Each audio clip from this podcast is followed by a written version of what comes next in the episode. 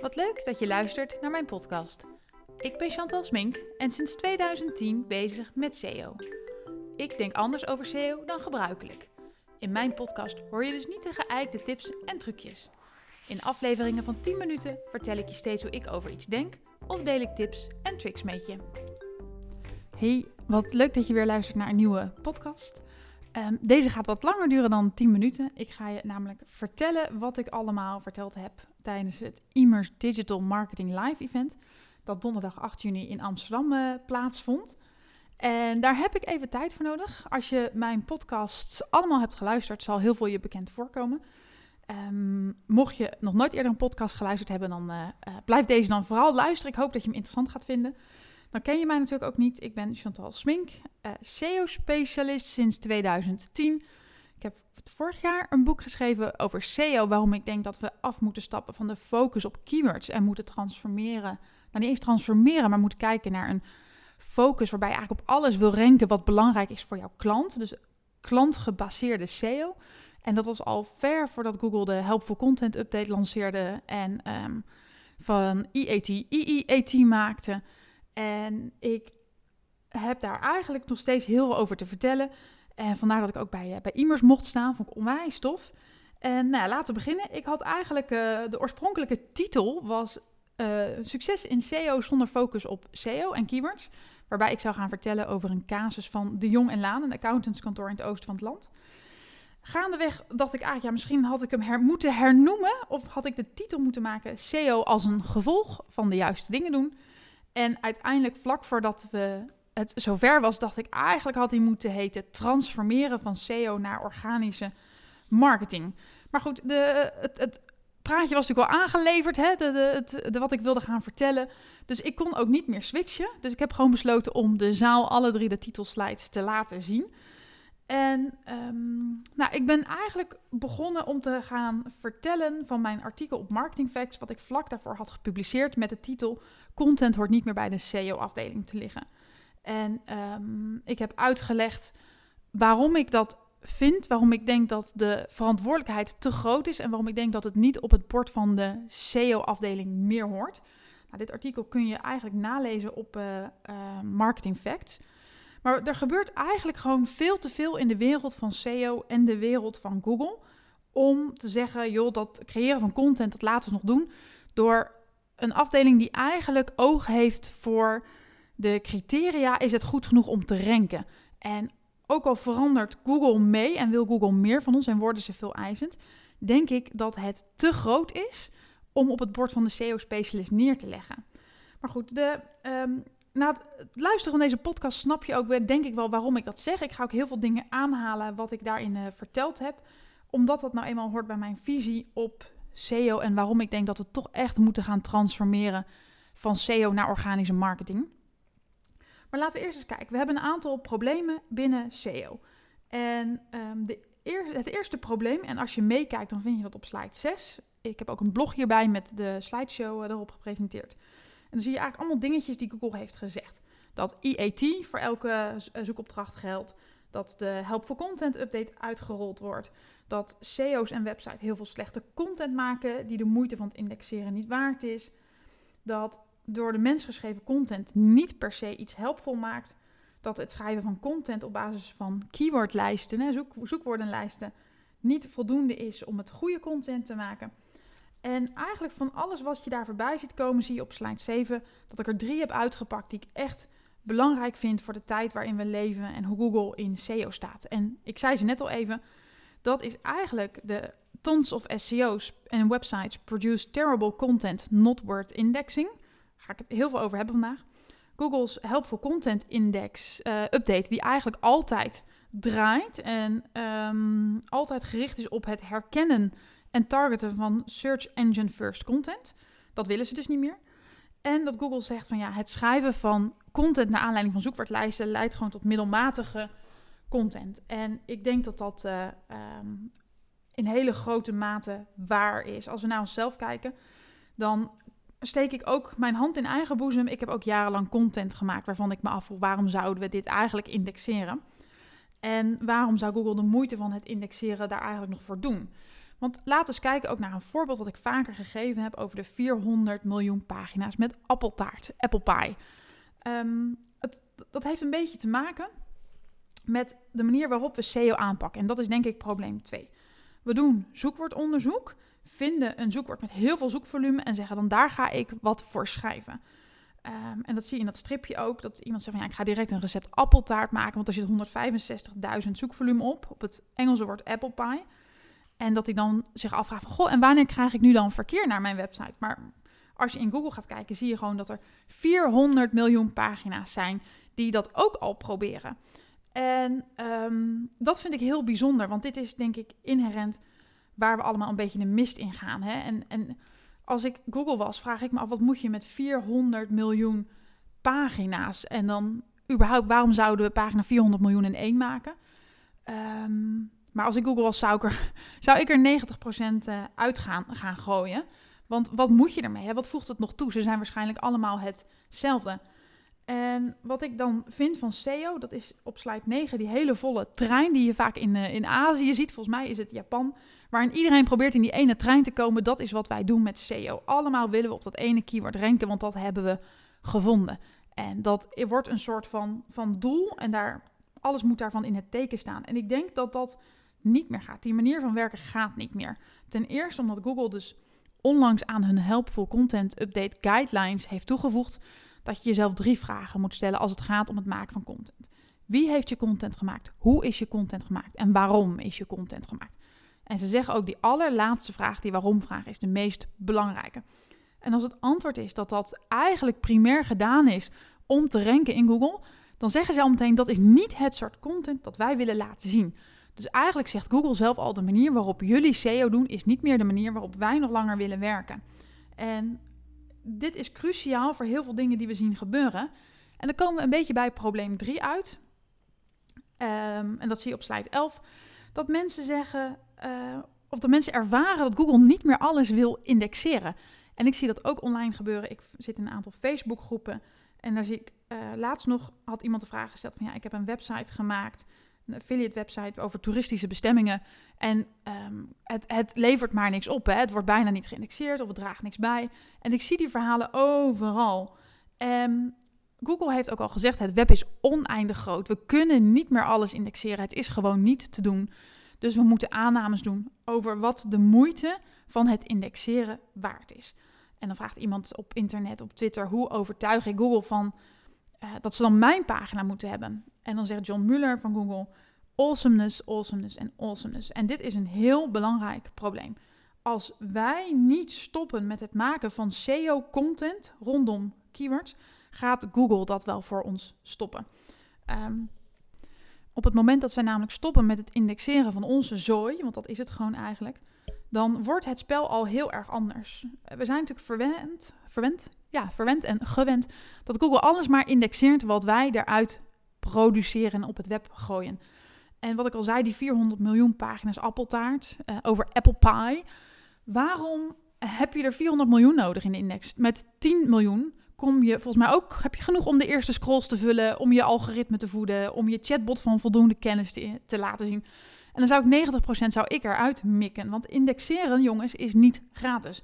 Je hebt hardware nodig, je hebt energie nodig, je hebt datacenters nodig, je hebt dus grond nodig, je hebt water nodig, je hebt software nodig, de, je hebt van alles nodig om te kunnen indexeren. En wij denken altijd maar dat het een gunst is die Google ons verleent. En ehm, dat is gewoon niet langer zo. Google kan het allemaal niet verwerken. Dus je moet op zoek gaan naar een andere aanpak van SEO, waarbij je aan Google overtuigt dat jij de moeite van het indexeren waard bent. Uh, en waarbij je dus ook nog de content maakt die de moeite van het indexeren waard is. Nou, dan komen we eigenlijk aan bij een casus die ik uh, wil vertellen. Dat is de casus van de Jong en Laan, het accountantskantoor. En het was heel erg grappig. Zij kwamen bij mij in uh, oktober vorig jaar. En in februari dit jaar viel het op. Bij uh, onderzoek, het onderzoek van Search Signals, als ik het goed herinner, dat accountantskantoren, ehm, hoe die ranken in Google. En daar viel op dat de Jong en Laan het eigenlijk wel heel erg goed deed. En dat zie je op slide 13 en 14, zie je de bevindingen van het onderzoek wat zij gedaan hebben. Waarbij ze zeggen, ja, de grote spelers zoals PricewaterhouseCoopers, Ernst Young, Deloitte, die moeten het voornamelijk hebben van hun merknaam. Dus die hebben ze eruit gelaten en dan gekeken naar de andere partijen die er nog zijn. En gezien dat er eigenlijk vijf partijen zijn die heel hard groeien. En op één staat het kantoor Alfa en op twee staat mijn klant De Jonge Laan. En ook hier, als we dan gaan kijken naar waar die groei vandaan komt, dan haalt Alfa het meeste uit branded verkeer. Wat trouwens ook heel veel waard is. Maar in dit geval wil ik me even focussen op het non-branded verkeer, omdat ik een punt wil maken dat een andere aanpak van SEO ook heel veel kan opleveren. Ehm, mijn klant De Jong en Laan groeit het hardste door uh, non-branded verkeer aan te trekken. En dat zie je eigenlijk ook op slide 15. Een grafiekje uit SEMrush met de rode pijl wanneer ze bij mij kwamen en hoe het daarna met hun verkeer gegaan is. Nou, en zo'nzelfde aanpak heb ik eigenlijk ook voor Andros. Andros is um, een organisatie van medische kliniek op het gebied van prostaat, prostaatkanker uh, en PSA-diagnoses. En die waren al heel lang bezig met SEO. Ook met een bureau stond al heel veel goed. En in eerste instantie toen ze kwamen, dacht ik ook, wat ga ik nou nog voor ze doen? Hè? Alles, alles staat al. Waar, waar kan ik nou nog waarde aan toevoegen? Maar toch hebben we ook hier een waardevolle manier gevonden. En het lastige is wel dat deze partij heeft heel veel last van bijvoorbeeld een mensenvraag ook. Dus je ziet op slide 16 dat we op veel meer keywords vindbaar zijn geworden. En in verkeer zie je dat minder hard. Wij zien het wel in het verkeer, omdat wij de data hebben uit Search Console, zien we dat we het uh, beter doen. In ieder geval heel stabiel zijn. En jarenlang uh, verlies van verkeer door die People Also Ask hebben kunnen draaien.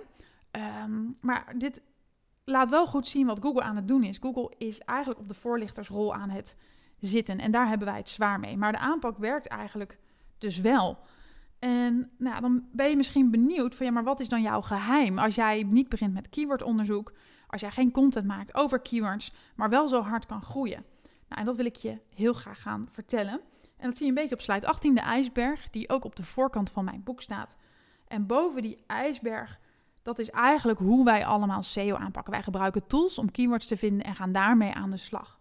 Wat ik heb gedaan met mijn klanten, de Jonge Laan en Andros, is in de onder SEO'er gestapt en gekeken wat gebeurt er bij onze klant dat we eigenlijk niet in beeld hebben, wat keyword tools ons niet vertellen.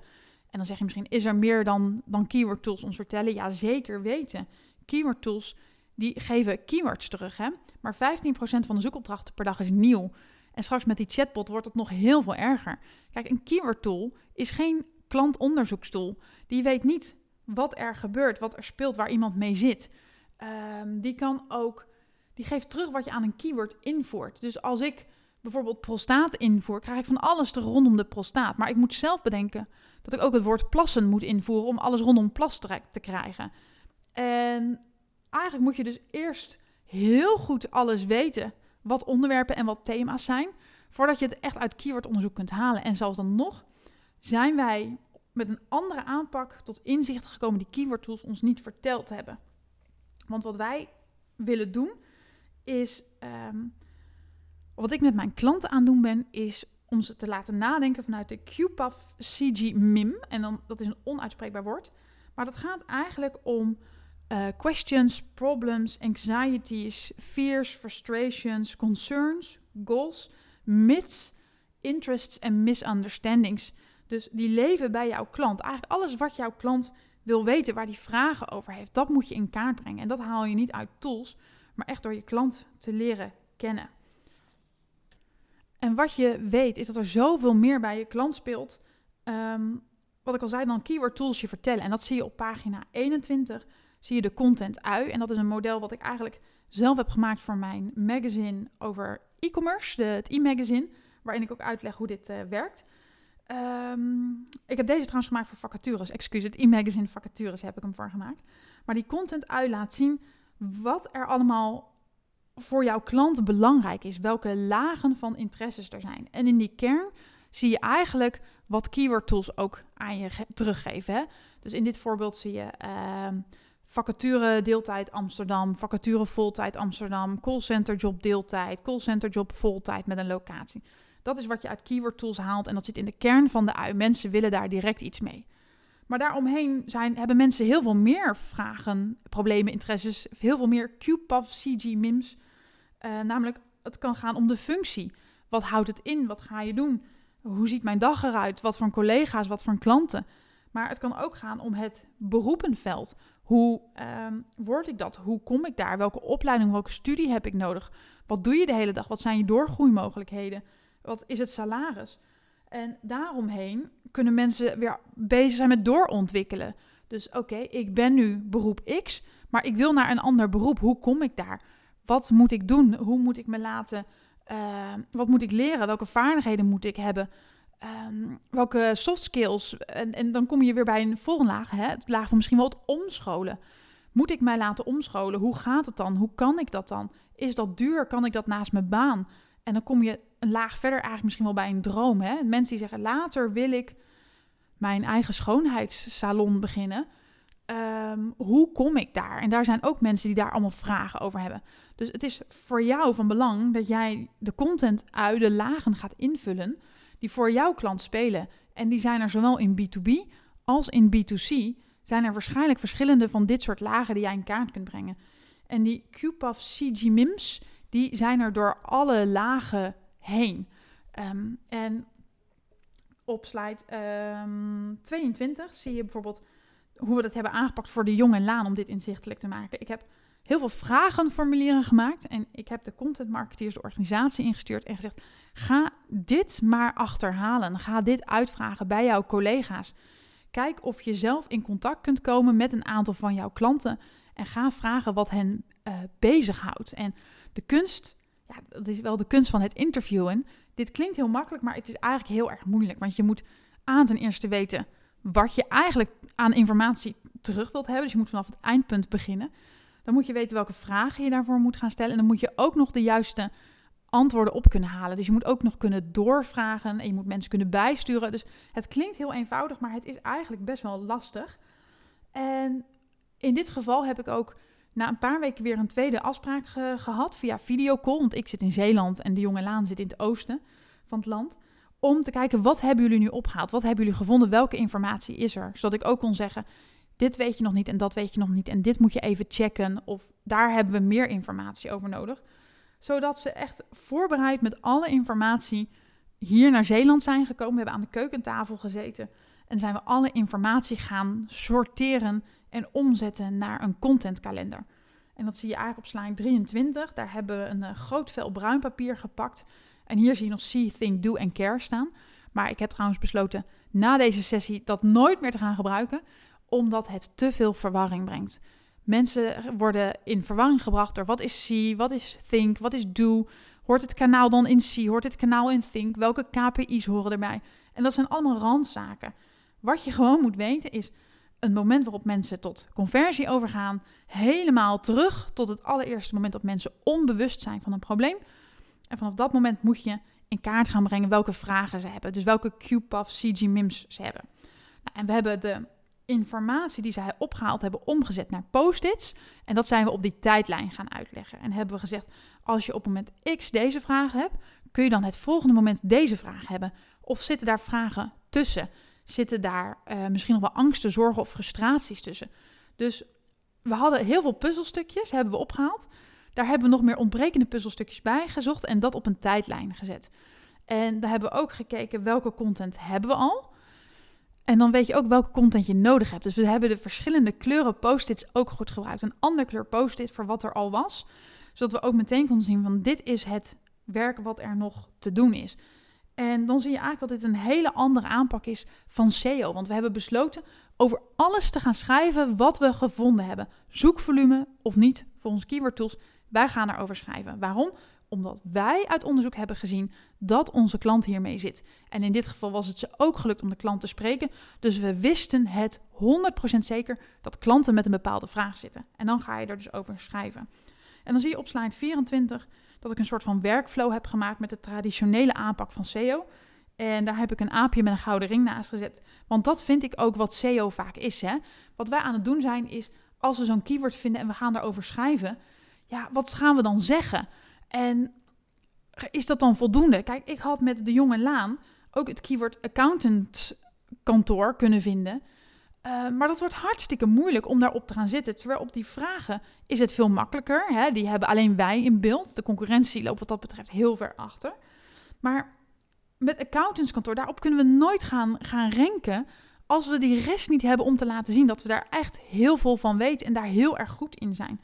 En dat is eigenlijk een soort van basis die er vaak ontbreekt. Dus wij zijn aan het optimaliseren voor SEO, aan schrijven voor SEO, maar we vergeten de basis die daaronder hoort. En dan hebben we dus, wat ik altijd zeg, SEO is de kers op de taart. Maar wat veel mensen doen, is er een kersentaart van maken. En dat is niet wat we hiervoor nodig hebben.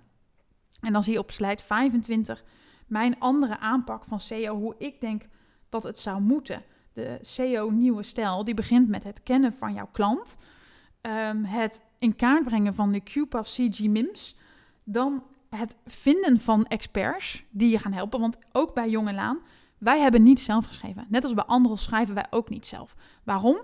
Ik weet er niks van en de content marketeers zijn ook geen accountants. En de content marketeer of de marketing manager bij Andros is ook geen prostaatkankerarts. Dus wij moeten dat niet schrijven. Wij moeten de kennis bij anderen gaan ophalen. Dat is de enige manier om waarde toe te voegen. Wat er gebeurt, normaliter in SEO, is dat we gaan kijken: oh, ik wil iets schrijven over, uh, laten we zeggen, PSA-waarde. Uh, eh, wat voor anderen belangrijk is. Nou, we gaan even kijken wat anderen erover gezegd hebben. En dat gaan we in onze eigen zinnen opschrijven. En dan is het wel voldoende.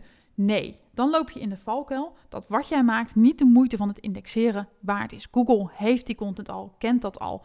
Daar zit niets unieks in. Daar zit geen nuance in. Daar zit geen eigen kennis in. Dus dat moet je sowieso niet willen doen. Dus dat is die stap daarna. En daarna ga je op basis van alle informatie die je gehad hebt, content creëren. En pas dan ga je in Keyword Tools kijken welke zoekwoorden er naar bij horen. Um, is het um, uh, plassen of urine bijvoorbeeld? Uh, is het uh, fiscaal of belasting? Dat soort termen. Dan ga je pas op dat moment ga je daar naar kijken. Maar die basis moet iets anders zijn. Nou, en dan hebben we eigenlijk, brengt ons dat bij een, een, een, volgend probleem. Want wat ik nu zeg is, je moet heel veel goede content gaan maken over wat jouw klant wil gaan weten. En als je dat weet, zal je ook merken dat er heel veel content over te maken valt. Maar probleem 4 op slide 26 is de komst, het geboorte van ChatGPT, waarmee eigenlijk iedereen een content marketeer is geworden. Iedereen kan in een handomdraai, nee niet iedereen een content marketeer geworden, dat zeg ik verkeerd. Iedereen is een copywriter geworden. Iedereen kan in een handomdraai content maken, um, ChatGPT vragen om een stukje te schrijven en dat publiceren. Dus er komt straks gewoon een overload aan content en middelmatige content, want ik vind ChatGPT niet goed genoeg, middelmatige content de markt op. En dan wordt het heel belangrijk. Niet alleen wordt Google overspoeld met slechte content. Dus die 400 miljoen pagina's Apple Pie. Ja, hoeveel zijn dat er over twee jaar? Maar ook jouw beoogde doelgroep wordt overspoeld met slechte content. En dat zie ik bijvoorbeeld ook op LinkedIn al gebeuren. Mensen laten ChatGPT een stukje uh, of een post maken, maar daar zit geen ziel in. Dus hoe ga, ja, waar gaat het dan om hangen? Hè? Wie gaat er nou echt een deuk in een pakje boter kunnen slaan met zijn content? En dat zie je op slide 27, dat die chatbot van Google, die gaat ook partijen noemen als bron om verder te kijken. Nou, dan is de vraag, hoe gaat Google baseren wie die laat zien? Hoe gaat jouw klant besluiten wie die wel gaat volgen en wie die niet gaat volgen? Of hij jouw content wel wil zien of niet wil zien? En ik denk dat daar maar één antwoord op is en dat is wie is de afzender? Pagina 28, EEAT. Wie heeft er expertise? Wie heeft de juiste ervaring? Wie is de autoriteit en wie vind ik betrouwbaar? Dat werkt bij mensen zo, dat werkt bij Google zo. Dus het hebben van content alleen is al lang niet meer voldoende om succes in SEO te, moeten, te, te kunnen bereiken. Hè. Daar heb je veel meer voor nodig. En dat is dat je die expert moet zijn. Je moet als die EEAT gezien worden. En ja, dat geldt dus voor SEO, maar dat geldt straks ook voor LinkedIn of voor Insta. We kunnen nou eenmaal niet alle content en alle uitingen maar blijven volgen met z'n allen die gemaakt worden. Dus het is heel erg belangrijk om aan EEAT te gaan werken en dat op te gaan bouwen. En EEAT is niet alleen belangrijk voor rankings. Het is ook belangrijk, denk ik, als het aankomt op het indexeren. Want terug naar die 400 miljoen pagina's over Apple Pie. Stel dat Google moet gaan besluiten wie die gaat indexeren. Dat ze zeggen, wij limiteren dit, we gaan niet meer alles indexeren, maar we gaan hier keuzes maken. En ze hebben de keuze uit een appeltaartenrecept van Gordon Ramsay of van een of andere nobody, een huisvrouw die op de zolderkamer een receptje zit te schrijven.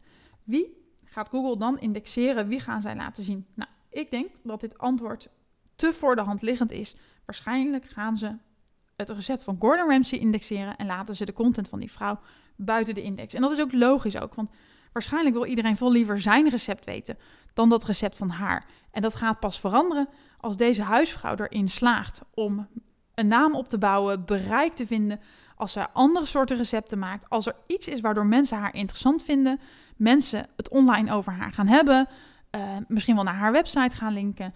Al, en daarvoor zal ze Instagram nodig hebben, daar zal ze misschien TikTok voor nodig hebben om naamsbekendheid op te gaan bouwen. Pas als die huisvrouw erin slaagt om dat te doen en ook een bekende naam te worden, kan zij er eigenlijk van uitgaan dat, dan, dat ze veilig is voor het indexatiecriterium van Google. En het is er nog niet, maar ik kan me niet voorstellen dat dit er niet aan gaat komen. Met indexen die vollopen, Google die al zegt we kunnen niet meer alles indexeren. Ja, wie gaan ze dan indexeren? En dat is de partij die zij betrouwbaar vinden. En dan zie je op slide 30 mijn mooie formule. Content plus EEAT is SEO. En dan eigenlijk had er moeten staan helpful content, maar dan zouden het weer heel veel regels worden. Um, helpful content die waarde toevoegt, die uniek is, die voldoet aan die guidelines, die instructies die daarin staan. En het zijn van de Gordon Ramsay in jouw markt, dat is de sleutel tot het succes in SEO. En ik denk dat als jij niet aan één van deze twee gaat bouwen, dus je hebt wel content, maar je bent geen EEAT, dat zei ik al net met die affiliate website, dan heb je gewoon een heel groot probleem. En ik denk dat de content die een ChatGPT maakt, mocht je daar nog over twijfelen, niet de content is waarmee jij EEAT kunt opbouwen. Kijk naar hoe ik dit voor mezelf doe. Ik heb ChatGPT ook niet mijn sessie op e-mails laten maken. Ik laat ChatGPT ook niet mijn blog schrijven, omdat ik mijn eigen visie erin wil hebben, omdat ik mijn eigen tips erin wil hebben, omdat ik ook niet wil schrijven wat iedereen al schrijft. En dat is wat ChatGPT doet. Het verhaspelt wat er al is. Dus dat, dat is, het is gewoon niet meer voldoende. De tijden dat content voldoende was en ook ChatGPT-content voldoende kon zijn, die zijn echt voorbij. En wat ik wel grappig vind is dat um, het helpful content en het EEAT zijn concepten door Google bedacht. En dan komen we een beetje terug wat ik ook zei in dat marketing facts verhaal. Uh, over content hoort niet meer bij de SEO-afdeling. Eigenlijk heeft het helemaal niks te maken met SEO. De ideeën zijn al heel veel ouder dan SEO. En dat zei ik ook op e-mails met het voorbeeld met linkbuilding. Waarom is linkbuilding een criterium binnen SEO? Omdat Google ooit had bedacht dat het wat zij over de waarde van de website waarnaar verwezen werd. Google zei: als mensen of websites hun verkeer naar een andere website willen sturen, dan moet het wel goed zijn. Nou, en we weten allemaal hoe dat uitgepakt is. Hè? Er zijn hele websites uit de grond gestampt om maar linkwaarde door te geven en om te kunnen linken. Daarmee hebben wij dit concept om zeep geholpen. Maar het is nog steeds waar Google gewoon in de basis naartoe wil. En die criteria gelden ook in de echte wereld. Wie heeft de kennis en wie is er betrouwbaar? En als je kijkt naar bijvoorbeeld het Allerhande magazine, wat Albert Heijn ooit, uh, ooit mee begonnen is. Dat is ver voordat helpful content door Google een ding was gemaakt. Hè? Albert Heijn heeft dat gedaan omdat ze daarin geloofden dat ze de klant beter konden helpen. Dat de klant hen een leuker bedrijf zou vinden. Dat ze liever boodschappen zouden doen bij de Albert Heijn. Daarom is de Allerhande gemaakt. Waarom gaan sommige mensen naar de slager, naar de bakker en de groenteboer? Omdat ze geloven dat ze daar betere producten kunnen krijgen. En dan kom je op het IIAT-verhaal. Waarom geloven wij KWF als ze zeggen dat we zonnebrand moeten smeren of welke zonnebrand we moeten insmeren? Omdat ze een autoriteit zijn. En Google doet niks anders dan deze concepten uit de echte wereld omzetten naar een online systeem om dit te kunnen achterhalen. En wat wij aan het doen zijn, is constant dat online systeem aan het tricken en voor de gek aan te houden. Hoe kan ik online doen alsof ik een autoriteit ben? Nee, begin gewoon met echt een autoriteit te zijn. Dan leidt dat waarschijnlijk ook tot online autoriteit. En dan kom ik bij mijn eigen casus, waarin ik ook in eerdere podcasts over gesproken heb. Dit is ook hoe ik het voor mezelf doe. Ik ben niet bezig met SEO-verkeer binnen te halen. Ik ben bezig met naamsbekendheid op te bouwen, een verhaal te vertellen, in contact te komen met mijn doelgroep, op verschillende um, plekken te spreken. Hè, daarvoor ook mijn, mijn podcast. Ik heb een boek geschreven. En wat je ziet is dat dat vertaalt zich nu online in links en vermeldingen, waardoor ik uh, um, aan Google kan laten zien: hey, ik ben die EEAT. Althans, die, daar ben ik heel hard voor aan het werk om dat te kunnen zijn. En dan kom je een beetje op slide 32, waarbij ik zei: SEO is dan eigenlijk het gevolg van de, dit soort juist dingen doen. Op de verschillende platformen aanwezig zijn. En natuurlijk moet je die content omzetten naar textuele content op je website. Ik maak niet voor niets bij elke podcast een blogartikel. Maar dat doe ik ook voor mensen die iets na willen lezen. Die uh, foto's willen zien of afbeeldingen. Dus dat heeft een groter doel. En er komt een moment waarop de zichtbaarheid in SEO daarvan het gevolg zal zijn. Um, maar ja, dan hebben we nog een probleem en dat zie je op slide 33. Kijk, we zijn nu heel veel dingen aan het doen voor SEO, dan goede content aan het maken voor SEO. Maar wat we ook moeten bespreken is hoe aantrekkelijk blijft SEO als kanaal? En ja, natuurlijk, de mensen vragen ook: is SEO? Wat er uit de chatbot terugkomt, is SEO. De um, featured snippets zijn SEO. Maar wat blijft er over aan verkeer als Google heel veel content van ons een beetje wegsnoept? En dat is waarschijnlijk namelijk wel wat er gaat gebeuren met die chatbot. Google gaat toch wel heel veel vragen van klanten al beantwoorden van bezoekers. En dat zie je ook wat ik bij Andros wat ik net vertelde. Hè? Alleen al die mensen vragen ook. Dat is gewoon echt voor ons een heel vervelend instrument. Voor de gebruiker is het fantastisch, maar voor ons is het vervelend. En dat betekent eigenlijk ook dat als wij de business case maken om content te schrijven voor SEO, ben ik heel bang dat we die niet meer rond gaan krijgen op het moment dat Google steeds minder verkeer wegstuurt. Die CTR die is nu volgens mij nog 20% non-branded op positie 1. Dus 20% van de mensen in Google klikt door naar jouw site als je op positie 1 staat. Ja, wat is dat over een jaar nog? En ik denk dat we een andere motivatie moeten gaan zoeken om goede content te maken. Want dat zeg ik ook in het artikel van Marketing Facts. Er zijn heel veel redenen om content te maken. Um, een bezoeker die op jouw website komt en informatie wil, die heeft content nodig. Als jij merkvoorkeur wilt opbouwen, heb jij content nodig. Als je wil laten zien dat jij snapt wat er in de markt gebeurt, heb jij content nodig. Als jij serieus een partij wilt zijn voor jouw beoogde potentiële klant, heb jij content nodig. En dat is ook wat, wat ik nu weer zit te doen. Hè? Ik zei het al, ik maak geen content voor SEO. Ik sta op Immers, ik maak er een podcast van, ik heb er een video bij gemaakt. Dat heeft een veel groter doel dan enkel SEO. En dan kom je er eigenlijk een beetje op uit. Wat ik al eerder zei, we moeten gaan transformeren van dingen doen voor SEO naar organische marketing, zoals ik het noem. Waarbij we zeggen, als we toch content gaan maken voor jouw klant, zijn we eigenlijk al heel ver in het proces om organische marketing aan te gaan pakken. En stel je voor dat je een contentafdeling hebt die de QPAF CG MIMS van jouw klant weet. Die gaat zeggen: Ik ga het verhaal ophalen, ik ga de kennis ophalen, ik ga zorgen dat de informatie beschikbaar komt. We gaan daar uh, een video, we gaan iemand interviewen, we gaan een video opnemen. Dat zetten we om in een podcast. Van die podcast maken we, uh, of van die video maken we YouTube shorts en TikTok shorts. We maken er ook een, eh, een lange video van. En um, eigenlijk, ja, op LinkedIn posten we dit ook door. Dus als je zo'n contentafdeling hebt die dit verhaal gaat maken en daar content van gaat maken, dan kan je ook als SEO-afdeling zeggen: hey, die content heb ik ook nodig, die ga ik pakken en die ga ik omzetten naar textuele content op de website en optimaliseren. Maar de grap is dan wel, je hebt er al heel veel andere dingen mee gemaakt. Hè? Want we hebben het over Instagram, TikTok, YouTube, LinkedIn. Je kan het in je nieuwsbrieven ook nog gebruiken. Dus dat is denk ik wat organische marketing moet zijn. En natuurlijk zet je het ook op je website, maar dat is een bijkomstigheid. Hè? Dat is twee vliegen in één klap uh, slaan.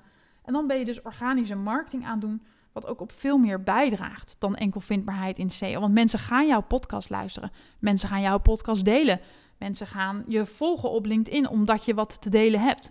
Dus dat is waar je als bedrijf naar moet gaan zoeken. En op dat moment kun je het ook op veel meer afrekenen dan enkel rankings en verkeer. Je kunt namelijk gaan kijken naar hoeveel luisteraars heb ik gehad, hoeveel bereik heb ik gehad, hoeveel interactie is er geweest. Um, wordt er vaker naar mijn naam gezocht in Google? Google Trends geeft je daar antwoord op. Krijg ik meer branded zoekverkeer binnen?